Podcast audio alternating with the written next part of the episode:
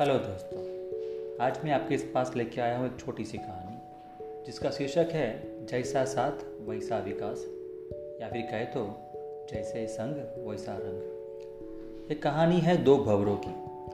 एक भवरा जो फूलों के पास रहता है और दूसरा भवरा जो कीचड़ के पास रहता है। तो जो फूलों के पास जो भवरा रहता है, उसने कीचड़ वाले पास रहने वाले भवरे से कहा तो ये सब गंदगी में क्या कर रहा है? चल मेरे साथ में तुझे फूलों के शेयर कराऊँ पहले तो ना बोला, फिर बाद में उसने कहा, चलो जाके देखते हैं इनके पास क्या फूलों में क्या है करके। जब वो भवरा उसके साथ में गया फूलों के बागान में, तब उसे बहुत अच्छा लगा और एक फूल में जाके वो बैठ गया, रस चूसने लगा।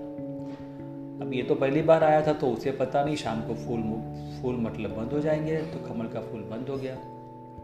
और ये दूसरा भवरा उसे बोलना भूल गया और जब दूसरे दिन समझ में आया, तब तक तो माली वो फूल काट के ले चुका था और भगवान के मंदिर में ले गया था।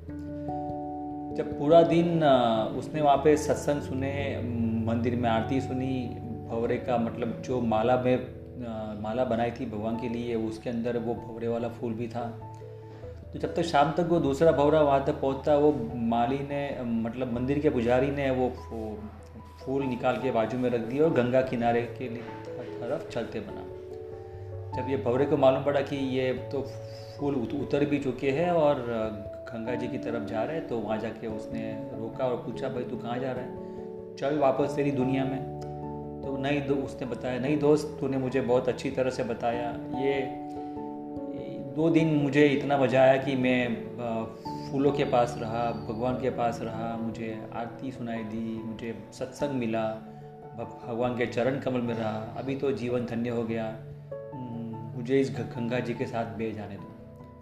तो दोस्तों, कहने का मतलब यह है कि अगर आपको किसी का अच्छा साथ मिले तो आपकी जीवन सुख सुख भरी हो जाती है और कभी कोई गंदा साथ मिले तो आपका जीवन व्यर्थ हो जाता है। तो बस आज के लिए इतना ही।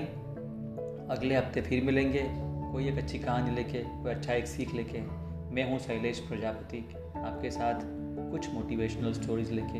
Thank you